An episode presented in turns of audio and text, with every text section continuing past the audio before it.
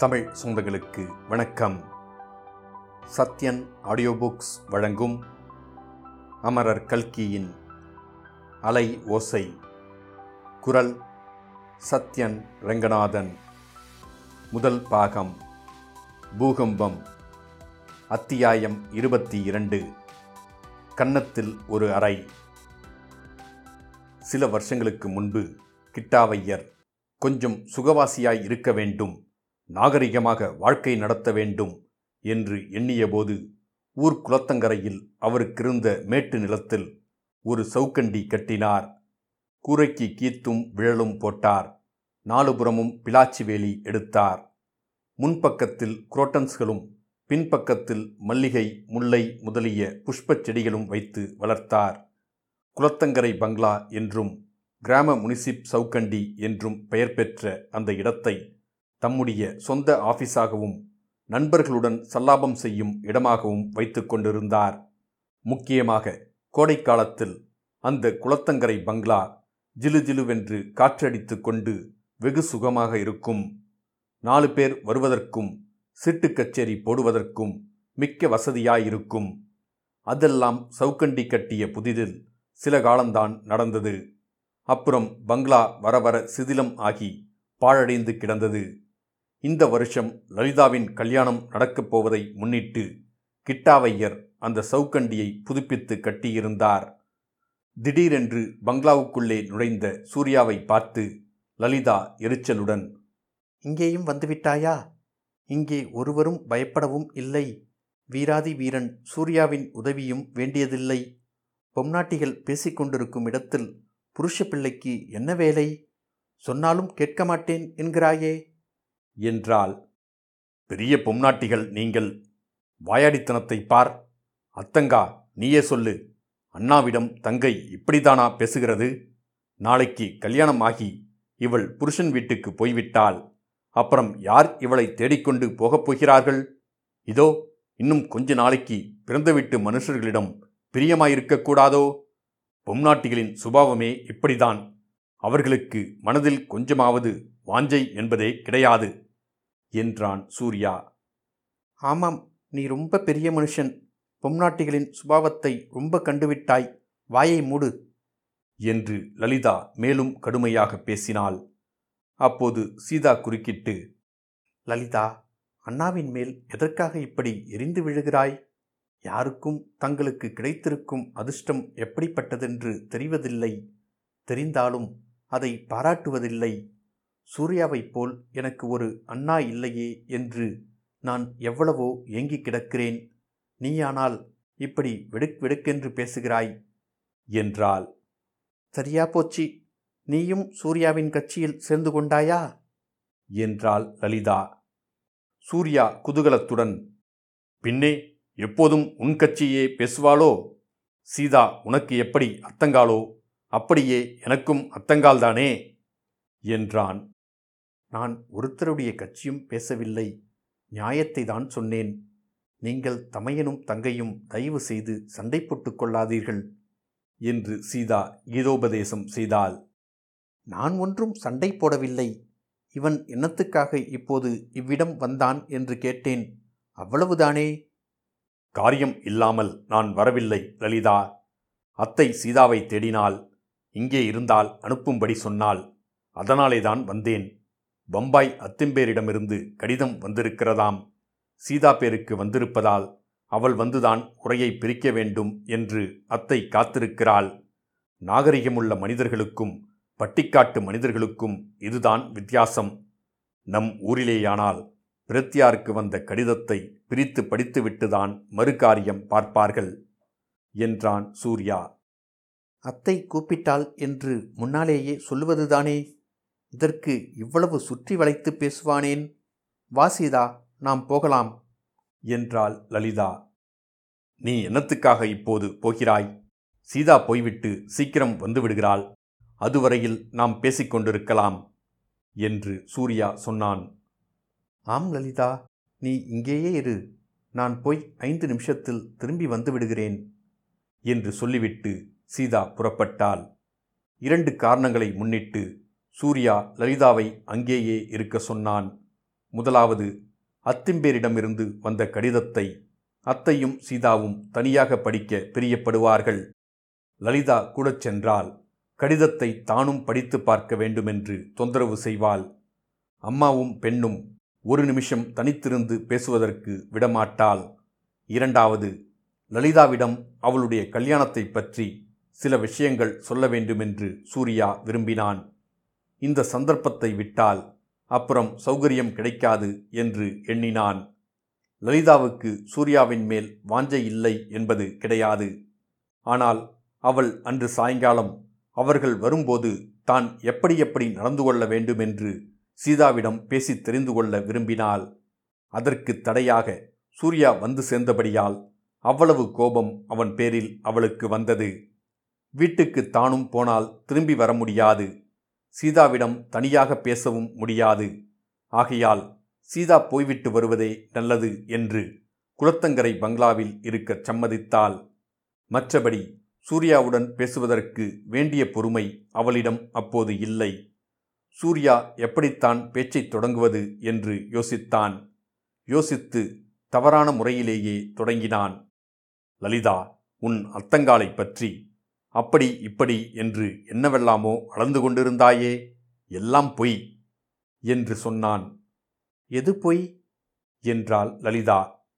எல்லாம்தான் பம்பாய் அத்தங்கால் ரொம்ப அழகாயிருப்பாள். ரதி என்றால் ரதிதான் என்று எவ்வளவோ வர்ணனை செய்தாய். அது மட்டுமா? பம்பாயிலிருந்து உன் அத்தங்கால் வந்த பிறகு கூட பக்கம் பக்கமாய் கடிதம் எழுதினாயே? ஆமாம் எழுதினேன். அதிலே எல்லாம் என்ன தப்பு? உன்னுடைய அத்தங்கால் ரொம்ப அழகோ? அழகு இல்லையோ? இல்லவே இல்லை. சுத்த அவலட்சணம்.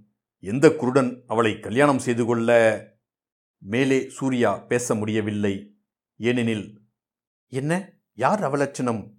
என்று சொல்லிக்கொண்டே தன் தமையனின் கன்னத்தில் பளீர் என்று அறைந்தாள் கொஞ்ச நாளைக்கு முன்னே இருந்தால் சூர்யா லலிதாவின் ஒரு அறைக்கு பதிலாக அவளுடைய தலையில் ஆறு குட்டு குட்டியிருப்பான். இப்போது அப்படியெல்லாம் செய்யவில்லை. கன்னத்தில் விழுந்த அறை அவனுக்கு உற்சாகத்தை உண்டு பண்ணியது என்று தோன்றியது. மலர்ந்த முகத்துடன் அடே அம்மா அத்தங்காலிடத்தில் எவ்வளவு கரிசனம்? சிநேகம் என்றால் இப்படியல்லவா இருக்க வேண்டும்? நான் வெறுமனே சொன்னேன் லலிதா உன் அத்தங்கால் நல்ல லட்சணமாய்த்தான் இருக்கிறாள் புத்திசாலியுமாய் இருக்கிறாள். ஆனால் அழகும் அறிவும் இருந்து என்ன பிரயோஜனம்? பெண்களுக்கு நல்ல இடத்தில் கல்யாணம் ஆவதற்கு இந்த கல்யாணத்தில் பணம் அல்லவா வேண்டியிருக்கிறது? ஆமாம். நம் ஊர்க்காரர்களுக்கு பணம் பணம் பணம் பணம்தான் பெரிது. பணத்துக்காக உயிரை விடுவார்கள். இங்கிலீஷ்கார தேசத்திலே எல்லாம் இப்படி இல்லையாமே? அங்கே ஒருவருக்கொருவர் பிடித்திருந்தால் கல்யாணம் செய்து கொள்வார்களாம். ஏழை பணக்காரர் என்ற வித்தியாசமே பார்க்க மாட்டார்களாம். நம் ஊர் பிள்ளைகள் நீங்களும் இருக்கிறீர்களே. இங்கிலீஷ்காரர்களை பார்த்து தலையை கிராப் செய்து கொள்ளவும் கால் சட்டை மேல் சட்டை போட்டுக்கொள்ளவும் தஸ்புஸ் என்று இங்கிலீஷ் பேசவும் கற்றுக்கொள்கிறீர்கள். கல்யாணம் என்றால் மட்டும் பதினாயிரத்தை கொண்டு வா இருபதனாயிரத்தை கொண்டு வா என்கிறீர்கள். இங்கிலீஷ்காரர்களிடமிருந்து நல்ல விஷயத்தை கற்றுக்கொள்ள துப்பு இல்லை என்று லலிதா புரிந்து கொட்டினாள். லலிதா முன்னேயெல்லாம் உன்னை ஒரு வார்த்தை பேச சொல்வது பிரம்ம பிரயத்தனமாயிருக்குமே எப்போது இவ்வளவு பெரிய வாயாடியானாய்? உன்னை கல்யாணம் செய்து கொள்ளப் போகிற ராஸ்கல் என்ன பாடுபடப் போகிறானோ தெரியவில்லை. அண்ணா உனக்கு என்மேல் கோபமாயிருந்தால் யாரையோ பிடித்து எதற்காக வைக்கிறாய் அப்பப்பா இனிமேல் வரப்போகிற புருஷனுக்கு இதற்குள் பரிந்து கொண்டு வந்து விட்டாயா? போனால் போகட்டும். லலிதா உன்னிடம் ஒரு விஷயம் சொல்வதற்காகவே முக்கியமாக வந்தேன். இதை இப்போது சொன்னால்தான் சொன்னது. அப்புறம் ஒரு வேளை சந்தர்ப்பம் கிடைக்காது. என்ன சொல்ல வேணுமோ அதை பளிச்சென்று சொல்லேன். மூடு மந்திரம் என்னத்திற்கு? மூடு மந்திரம் ஒன்றுமில்லை லலிதா. உன்னுடைய நன்மைக்காகவே ஒரு விஷயம் சொல்லப் போகிறேன். சாயங்காலம் யாரோ மதராஸில் இருந்து உன்னை பார்க்க வருகிறார்கள் அல்லவா? மாப்பிள்ளையாக வரப்போகிறவனை உனக்கு பிடித்திருந்தால் சரி. பிடிக்கவில்லை என்றால் தைரியமாக சொல்லிவிடு. அப்பா அம்மா சொல்வதற்காகவோ வெறுமனே சங்கோசப்பட்டு கொண்டோ வாயை மூடிக்கொண்டு இருந்து விடாதே. தெரிந்ததா?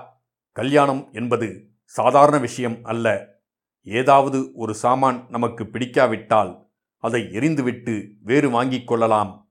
கல்யாண விஷயம் அப்படியல்ல. ஒரு தடவை முடிந்து போனால் முடிந்து போனதுதானே?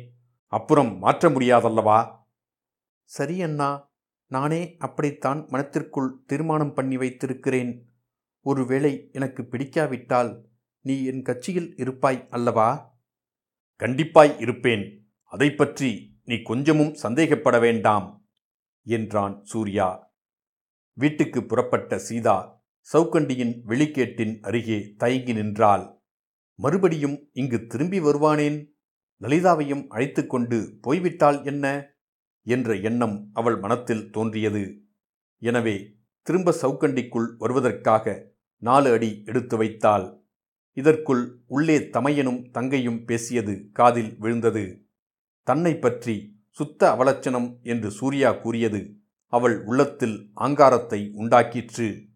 அதற்கு பதிலாக லலிதா பளீரென்று கன்னத்தில் அறைந்த சத்தமும் அவள் காதில் விழுந்தது. தன்னுடைய உத்தேசத்தை மறுபடியும் மாற்றிக்கொண்டு வீடு நோக்கிச் சென்றாள். குளத்தங்கரையிலிருந்து கிட்டாவையரின் வீடு குறுக்கு வழியாக சுமார் அரை பர்லாங்கு தூரம்தான் இருக்கும். அந்த தூரம் போவதற்குள் ஆங்காரம் கொண்ட சீதாவின் உள்ளம் எண்ணாததெல்லாம் எண்ணியது. இந்த தருதலை பையனுக்கு நான் அவலட்சணமாம். என்னை குருடன்தான் கல்யாணம் செய்து கொள்ள வேண்டுமாம். அம்பிகே தாயே சூர்யாவை போன்றவர்கள் வெட்கி தலைகுனியும்படியாக உயர்ந்த பதவியில் உள்ள சீமான் என்னை காதலித்து கல்யாணம் செய்து கொள்ள மாட்டானா? என்று அவளுடைய குழந்தை உள்ளம் ஆத்திரத்துடன் பிரார்த்தனை செய்தது. அன்று காலையிலிருந்து வீட்டில் நடந்து கொண்டிருந்த தடபுடல்களை எல்லாம் பார்த்துவிட்டு இப்படியெல்லாம் நமக்கு நடக்கப் போகிறதா? என்று சீதா ஏக்கமடைந்திருந்தாள். சூர்யா வேடிக்கையாகச் சொன்ன வார்த்தைகள் அவளுடைய உள்ளத்தீயில் எண்ணெய் விட்டது போன்ற பலனை அளித்தன. அதே சமயத்தில் லலிதா தன்னிடத்தில் எவ்வளவு அபிமானம் கொண்டிருக்கிறாள் என்பதையும் சீதா ஞாபகப்படுத்திக் கொண்டாள். தன்னை பற்றி தமையன் சொன்ன வார்த்தையை பொறுக்காமல் அவன் கன்னத்தில் அறைந்து விட்டாளே? இதுவல்லவா அன்பும் சிநேகமும்? இப்படிப்பட்ட அன்புக்கும் சிநேகத்துக்கும் தன்னால் என்ன பிரதி செய்ய முடியும்? தற்காலத்துக்கு ஒன்றும் செய்ய முடியாது. ஆனால் பிரதி உபகாரம் செய்யக்கூடிய காலம் ஒரு சமயம் வராமலா போகும்? சற்று நேரத்துக்கெல்லாம் சுண்டுப்பயல் குளத்தங்கரை பங்களாவுக்கு ஓடி வந்தான் அடி லல்லு அம்மா அழைத்து வரச் சொன்னால் உனக்கு தலைவாரி பின்னி அலங்காரம் செய்ய ஆரம்பிக்க வேணுமாம். மூன்று மணி ஆகிவிட்டது. இன்னமும் நீ இங்கே உட்கார்ந்திருக்கிறாயே? அண்ணாவுடன் அந்தரங்கம் பேசுவதற்கு இதுதானா சமயம்? என்று கீச்சு குரலில் கத்தினான். இந்த பிள்ளை பண்ணுகிற அதிகாரத்தை பார். சுண்டு சீதா அத்தங்கா அங்கேதான் இருக்கிறாளா? இங்கே வருவதாகச் சொல்லவில்லையா? என்று கேட்டாள் லலிதா. சீதா அத்தங்காவும் தான் உன்னை உடனே புறப்பட்டு வரச் சொன்னாள். இங்கே அவள் வரமாட்டாளாம். ஏன் என்று தெரியவில்லையா? Mister K. சூரியநாராயண ஐயர்வால் இங்கே விஜயம் செய்திருப்பதனால்தானே? என்று சுண்டு சொல்லிவிட்டு சூர்யா தன்னை அடிக்க வந்தால் அவனிடம் அகப்படாமல் தப்பி ஓடுவதற்கு தயாரானான். இத்துடன் அத்தியாயம் இருபத்தி இரண்டு முடிவடைந்தது. மீண்டும் அத்தியாயம் இருபத்தி மூன்றில் சந்திப்போம்.